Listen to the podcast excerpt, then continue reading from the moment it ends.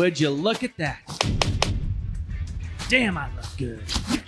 What's up, everybody? It's me, Stephen Money. It's football season, and I want you to know that you can bet on me, the STN Sports app. So sign up today and get started with me, the local favorite. Vegas Nation sponsored by Station Casinos STN Sports. Download the app and get a bonus up to $100 when you sign up. It's time for another Vegas Nation podcast. You're listening to the Raiders postgame edition. I mean, yeah, I'm definitely proud of this team just just because of how we fought through adversity throughout the whole year. Um, obviously, it's not how we wanted it to end. Um, I know I'm gonna be upset when I watch the film on certain things. Um, but man, I'm definitely proud of the guys, man. Proud of the perseverance they had all year. Proud of them uh, battling through injuries to, to play in this game. I mean, it just shows what kind of commitment they had to the game and what kind of love they they had for the game. So man, it's it's definitely been a, a huge honor for me.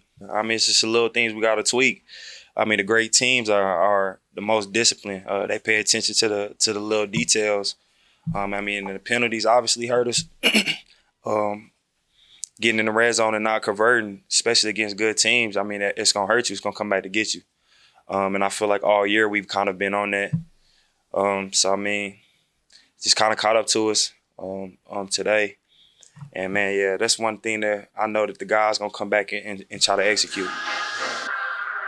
What's up, everybody? Welcome to the Vegas Nation final post game edition here after the Raiders lost uh, the wild card game. Super wild card weekend took place and they fell to the Bengals 26 to 19. A lot of errors, a lot of things led to this loss, a lot of little mistakes, refereeing, officiating. We'll get into all of it. But first, before we uh, get into it, I want to remind everybody to hit subscribe wherever you're listening. And also, we are brought to you by Station Casinos, STN Sports. Download the mobile app today and get a bonus of up to $100 when you sign up. I'm Heidi Fang hosting here, and I'm joined with our Review Journal sports columnist, Ed Graney, and Raiders writer, and everything else in between as far as the writing goes, Adam Hill.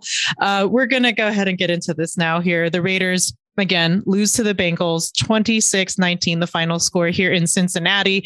So I feel like it kind of started off early um, with mistakes and such happening in this game and the Raiders just never were able to really recover Joe Burrow and company. Uh, they, the defense held them pretty good considering the amount of points here, but um, when you think about things like Peyton Barber stepping out of bounds at the two yard line when the ball looked like it was about to head out of bounds and give them a, a 40 yard uh, position there on the field. Those are the things that contributed to this. Adam, what was your initial thought when you saw that? You know, it was one of those moments where I think you're just watching and you get the, you know, the sense that it's a little bit like the moment, not that's too big, but you know, guys kind of try to do too much sometimes and they're, you know, trying to make a play when maybe shouldn't be making a play or when something's not necessarily there. And I just felt like he was overthinking everything. And, and, I think a lot of the guys were early on in the game. And I think they did settle in for the most part. Uh, but we did see a lot of penalties and, um, you know, a lot of what Rich Bisaccia called uncharacteristic stuff. But I would say it kind of is characteristic of this team sometimes. Um, but we did see a lot of those, you know, mental mistakes and, and penalties that were committed and, and just things that sometimes are indicative of, of trying to do too much. I think there was the case. I think in his mind, he thought – he could jump to the sideline and uh, maybe land, and that it would count as a uh, you know as a as a kick out of bounds. But you have to put one foot out of bounds and then catch it. Like there's a whole process to doing that play, and I just think you know maybe in that moment, just trying to do way too much, which I think sometimes is uh, the danger of being in the playoff. Yeah, and you um talk about that and you see those little mental errors costing him the penalties that backed him up. Josh Jacobs even said there in the opening comment that I played with the post game remarks that he must have had uh, at least 50 yards taken back after penalties. Ed, first, I want to get into this penalty with the Tyler Boyd touchdown in the second quarter. What did you see as that unveiled? Because a lot of people, you know, are looking to the NFL for answers, and right now they're they don't have any. Well, I think it's more not what we saw, but what we heard, and we heard the whistle. Uh, we heard the whistle um, during the play. I there was a question whether Joe Burrow had stepped out of bounds uh, before he threw it. He did not. We saw that on replay, but there was definitely a whistle. And when you hear a whistle, you know, people say, well, you should play to the whistle. What does that mean? Well, when you hear it, you stop or you hold up. So I'm sure a lot of the Raiders held up and stopped, and probably a lot of the Bengals. Um, the league released a statement um, after the game that I believe, and Adam can correct me if I'm wrong, said the whistle happened after the catch. We know that's not true. Um, the whistle came before it. Adam was playing it in the press box for us on the video. So, you know, they blew that call. Um, but uh, again, you, you, know, the Raiders are one of five in the red zone and one of six inside the 30. I mean, that's on them. You know, Daniel Carlson trotting out in a playoff game on the road, hitting four field goals. You're not going to win that game. You've got to convert on touchdowns on the road in the playoffs. So I'm, you know, I'll walk away saying they blew some calls, but I think it was far more on the Raiders that they couldn't finish drives. And, you know, it shouldn't take away from a really good season. I mean, Mike Mayock said before the season we're a playoff team. Well, they got to the playoffs, so you can make the argument that they succeeded and they did what they're supposed to do. Um, but they left points out there, and uh, you know, I, I, think the team that you know should have moved on moved on. I'll leave it at that. I don't think the Bengals were great, but I think they should move on from what we saw today between both teams. That's like two things to to that point, and I mean, I think yeah, if if you would have said before the season that the team makes the playoffs uh, through all the adversities and, and, craziness that went on with this team, I think you would say, yeah, they overachieved. There's no question about it. Uh, this is a team that was picked, um, you know, on the odds boards to be last place in the division, a team uh, whose win total was like seven and a half or eight, depending on where you shop. So um, making the playoffs and getting to this point, I think you could have got like three and a half to one uh, on them making the playoffs. So that was an accomplishment in and of itself. But once you get there, you you want to put your best foot forward. And I think this was about as favorable a matchup as they could have had. Uh, it was a winnable game, and it was right there to win. And um, uh, so I think you look back and say, yeah, probably in the grand scheme of things, overachieved considering everything, but uh, really a disappointing way to end the season in a game that you had right there in your hands to be able to win. And on that call, the what the league the league wasn't saying that the whistle came after. They were saying that's what the officials decided on the field. So uh, they were. It was kind of a cop out because I've I've heard people you know saying this on Twitter. Well, like we obviously know that the whistle wasn't after uh, wasn't after the play was over. But what the league is saying is the officials on the field met and decided that they thought they heard the whistle after the catch, and that made it a you know a successful play that they didn't have to do over. But obviously that wasn't true. So I mean, the league is essentially saying they got it wrong without saying they got it wrong.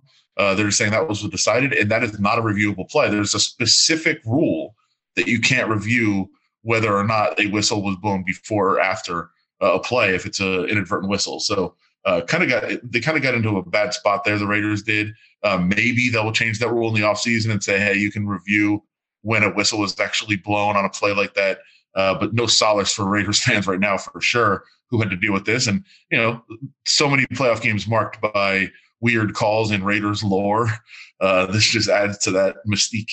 And uh, for the flip side of it, kind of uh, the, Bengals uh, had signs up that said the curse is broken with the Bo Jackson curse. So I saw a lot of those when I was leaving the field. Uh, they must have been holding on to him for just in case. Uh, of course, you know the the incident where Bo uh, was injured, and then he um, they found out what happened and how serious it was, and that the was it seven straight that the Bengals lost in the in the playoffs since then. I don't know. Yeah, I, think I don't, was, think they they haven't won a game in 19 years until today. Right, right. So, uh, as they said, the curse is broken, and uh, overall, like we talk about all the mistakes and everything made, but I mean, Carr also said in his post game that we'll hear from here on the way out on the break, uh, just about how um, the team kind of now learned. They got the playoff experience under their belt, and Carr himself committed a couple mistakes. There was the sack where he fumbled, and then of course uh, the interception that was thrown uh, towards the end of the game, so that sealed it. Uh, and but that was a fourth down anyway. So if you don't throw that pick, you know it, it, the the game's over anyway. But um, it just when you, when you talk about all of the little things that added up, Adam, what, was there something or anything in particular that really stood out to you, or was it just like we've been talking about a, a, a whole conglomeration of mistakes that happen? Well, I mean, it's some of the mistakes that have been showing up all year. Obviously, the penalties, but both teams had the same amount of penalties uh, in the game. But there was really costly penalties for the Raiders. I mean, three holding calls on one drive, uh, which were brutal, and a couple of those were big plays that they picked up. Uh, but I think the thing you really circle from this game um, is another thing that has shown up all season long. It's the red zone on both sides of the ball. Uh, in particular, today it was the offense that stood out. I mean, they could not finish drives. They're moving the ball up and down the field. They outgained the Bengals. They had more yards per play than the Bengals. Uh, statistically, uh, you look at the stats and you would think that they probably won this game. but they couldn't finish off drives in the red zone. It's just been a recurring issue for the Raiders, one of their worst seasons ever uh, in touchdown percentage. Um, and then also, uh, you know, just all the field goals that they're kicking today was just, it was, you know, a microcosm of what's gone on all season. Getting up and down the field, getting into scoring position, not finishing off drives, and then obviously uh, costly turnovers. One early in the game that was that proved um, not as lethal as it could have been uh, because they were able to hold the Bengals to a field goal. But then obviously the last play of the game uh, with an interception and too many late interceptions, too many pivotal uh, turnovers, um, and not enough success in the red zone has done this team in. 100%. I can't. Uh, I agree completely with you. So let's go ahead here from Derek Carr here as we head into our break. And when we come back, we're going to talk about the future of the Las Vegas Raiders and what could come here in the offseason after the team lost 26 19 to the Bengals here in Cincinnati. After the 2016 season, especially because I broke my ankle, you know, there was like so much like, oh, we're going to do everything now, you know, and that's fine. Um, but I think we came back a little arrogant. I think we came back a little pompous, and uh, we didn't work the same, you know, and uh, arguably had a more talented team.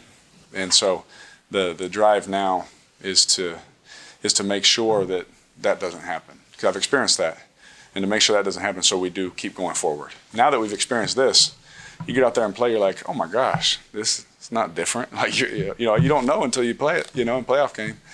But you get out there and you're like, oh yeah, we can do this, and so you get a taste of it. And it, I don't know, it did something to my heart, man. I thought I was on fire, but it made me even more just. I just can't not play in the playoffs. You know, you know what I mean. Um, so we'll make sure that we keep our head on straight. Um, a lot of accolades for a lot of guys this year, and you know, a lot of people are going to pat us pat us on the back and all that kind of stuff. I uh, hopefully, hopefully we just keep that edge to us, you know, um, because I, I, think that's the difference in this team uh, than in the past teams I've been on is that we have an edge to us and a belief in us that we really can do anything. But the Bengals beat us today, and we came up short today. Would you look at that? Damn, I look good. What's up, everybody? It's me, Stephen Money. It's football season, and I want you to know that you can bet on me, the STN Sports app. So sign up today and get started with me, the local favorite.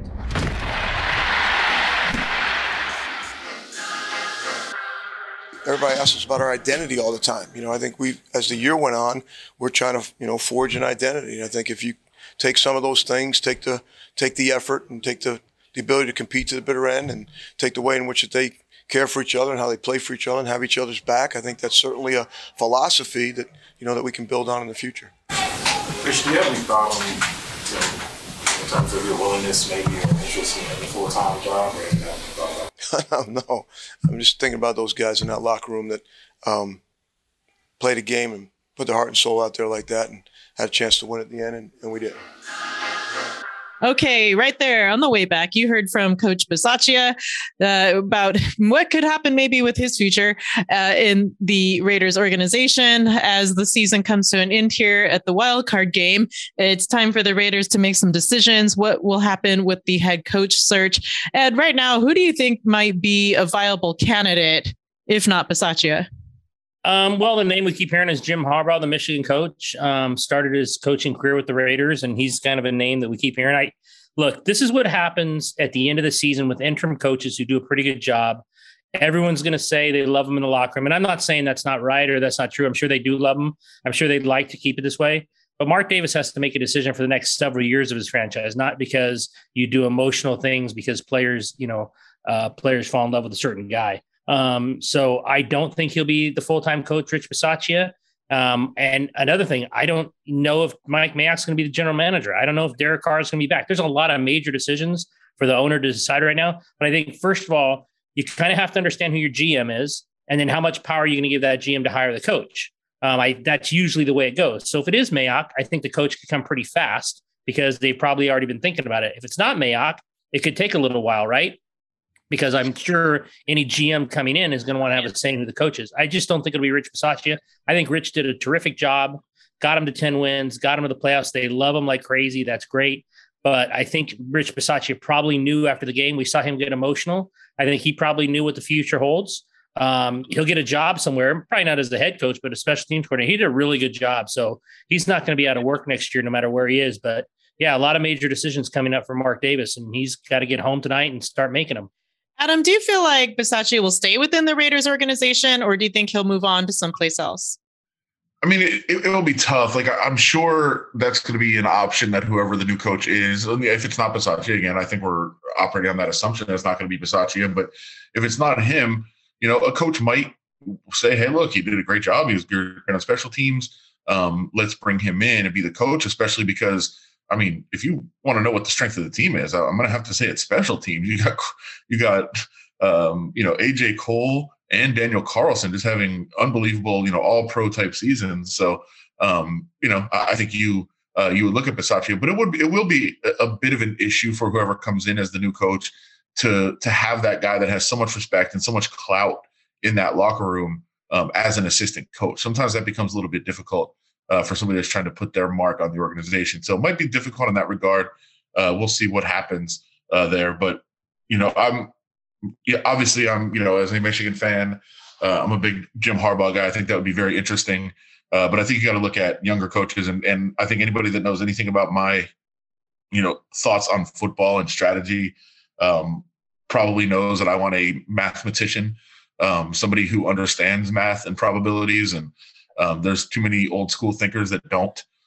Um, I, I, thought, listen, I, it's a small thing um, but in the grand scheme of things, things it is a big thing. Um, the the downing of the ball, the uh, the spike that the Raiders had on the first down play inside the ten yard line was an egregious mistake. It was egregious, and and I don't think that's Carr. I don't think he's deciding to do that. I think that's called in, um, and that's just not understanding time and situation and not understanding the value of a down and, and where you are on the field. And yeah, you had no timeouts, but get up to you got to the line, you got in formation run a play. Yeah. You four tries instead of three. And um, that that you know, as much as people don't don't understand what analytics are, like that is analytics. Understanding the time and what you know what each down is valued as as far as time and distance and down and all those things. Um, that is part of it. And so I'm very much, you know, in the mold of Brandon Staley. I know people don't like that it didn't, you know, work out in a lot of cases this year, but um, that is the proper way to coach. Um, I have a I have some guys in mind that people don't really know about. I'm actually stunned that Mike McDaniel got an interview for a head coaching job. Um, he's a guy I would consider. He's a guy I would definitely look at, and he's um, essentially the run game coordinator for the 49ers. He's their offensive coordinator, but um, really he's in charge of the run game. And by the way, the 49ers have an unbelievable running game. Um, and uh, Yale mathematician uh, is Mike McDaniel. So um, I'm kind of in for that. Uh, we'll see, you know, how many interviews he gets, but he did get at least one head coaching interview, and um, I would at least not. He hasn't really been tied to the Raiders. Nobody's mentioned him, but he's a guy that I think is going to become a hot prospect, if not this year, then next year. Well, right. the other the other thing, real quick, is on that is you're you're trying to tie a game to stay in the playoff uh, picture at the end there, and it's almost like a third and thirty draw. They're called give up plays. And I don't know if I want to do a give up play when I only have four shots to tie a game in the in the final second. So Adam's right. I mean, that's just a total give up. And you're taking a play away from. Throw a fade to Bryan Edwards, who was supposedly going to be this fade guy all year, and he was going to make all these big catches. Do something to where you're not going to get it intercepted, but maybe a guy goes up and makes a play. And they, they clocked it. And I agree, it's not Derek. Derek's looking over. Derek's got the green dot on. They're telling him what to do. He's they're calling the plays, and he's not telling them to get the line to spike the ball. He's not doing that. So whether it's Bisaccia or Olson, and I'm assuming it was Olson, it was the wrong call. Don't and know if they would have scored, don't know if they would have won, but it was the wrong call. And, and by the way, I, I want to make clear that this is not, you know, me two hours after the game, three hours after the game. Um, you know, so second. this kid was he was he was yelling about it right when it happened. This kid in the press box. so I was like well, no, as they're going to as they're hurrying to the line, I was like, "Don't spike it! Don't spike! What are you doing?" and then they go up to the line and they spike it. And I, I just thought, and listen, I, I, don't. It's not one of those plays that a lot of people maybe notice at the time. I think a lot of people traditional thinking in football is you got to stop the clock, and, and, like, but you don't. You, are at the line of scrimmage, run the play, and I, I believe um, somebody had the stat that it is the most time remaining in a game where a team spiked the ball in a first and goal mm. situation. um, in at least the last seven years since we've been tracking those sort of things. So um, a really, really bad mistake by the Raiders late in the game. And I know people will look at the interception on fourth down and yeah. um, and that's what you're going to focus on, but that was bad. You know, even like the um, field goal uh, that took place, I think, from in between the third to fourth quarter when they were driving down, and then you know the time expired there in the third, and then they go, but they had you know gone all that way and had all those plays where they could have kicked at one point, I think, because they went for it on fourth down. So they could have kicked a field goal that might have been like a 54 yard attempt from where they were. I believe they were on the Bengals um, 38 yard line or so. So no, I'm sorry, like 34 yard line. So I was doing the math in my head. I'm like, that might be like a 52 yarder for Carlson. I think at that point, instead of taking the next five minutes to continue your drive, you might have taken the chance there but instead of going for it on fourth to convert because they were only down 10 points at the time. So that was where I was looking at it and thinking, huh, did they just waste an extra five minutes of time that could have been if, you know, the defense held up, uh, you, eh, just another possession somewhere there later in the fourth quarter as opposed to the, the last one that they had. But, um, anyhow, uh, question just as we wrap things up. I know, like we said, it's early um, you know, we're running out of time here on the show tonight, but Ed, Mike Mayock, did he prove enough to be able to stay on as the GM, or do you think that that'll be a position that they look and evaluate as well in the offseason and make a decision on whether or not Mike Mayock remains as the general manager of this team? Well, a big part of the general manager's job usually is to draft, but here, here's the problem with Mike Mayock. We don't really know how Mike Mayock's going to do without Jon Gruden because Jon Gruden made all the decisions. So maybe Mike Mayock would be a great GM under the, you know, out of the cloud of Jon Gruden, and he could start making decisions. We don't know that though, and that's a chance Mark Davis is going to have to take if he brings Mayock back, because Gruden was the all-encompassing power guy who made all the decisions, no matter if Mayock was the GM or not.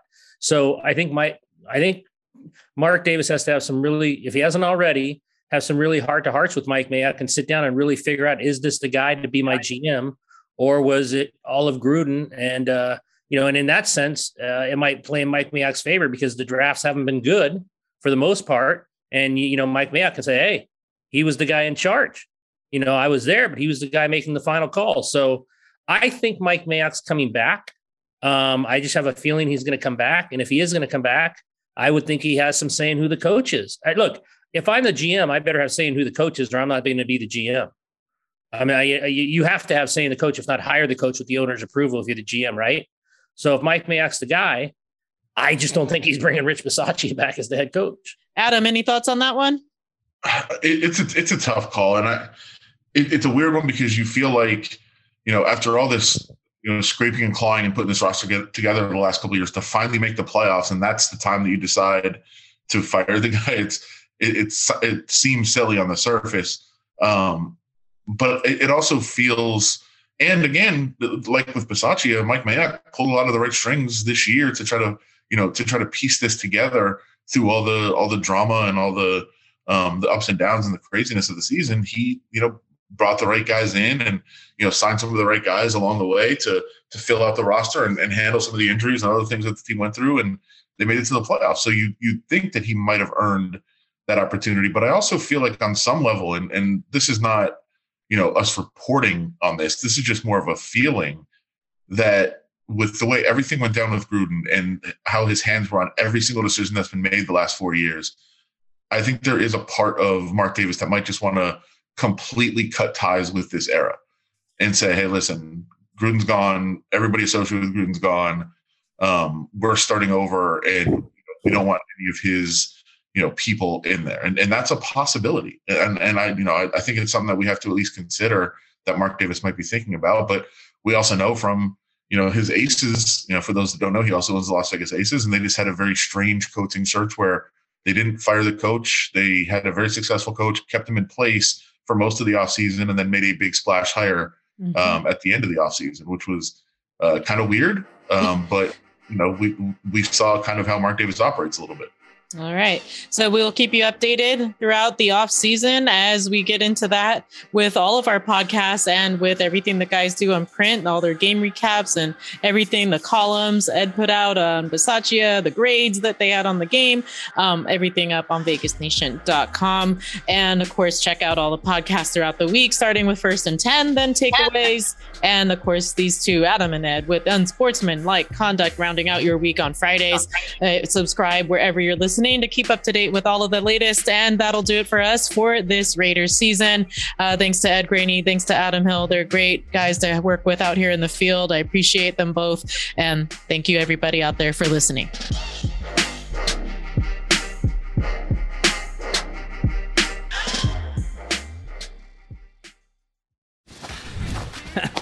Would you look at that? Damn, I look good. What's up, everybody? It's me, Stephen Money. It's football season, and I want you to know that you can bet on me, the STN Sports app. So sign up today and get started with me, the local favorite.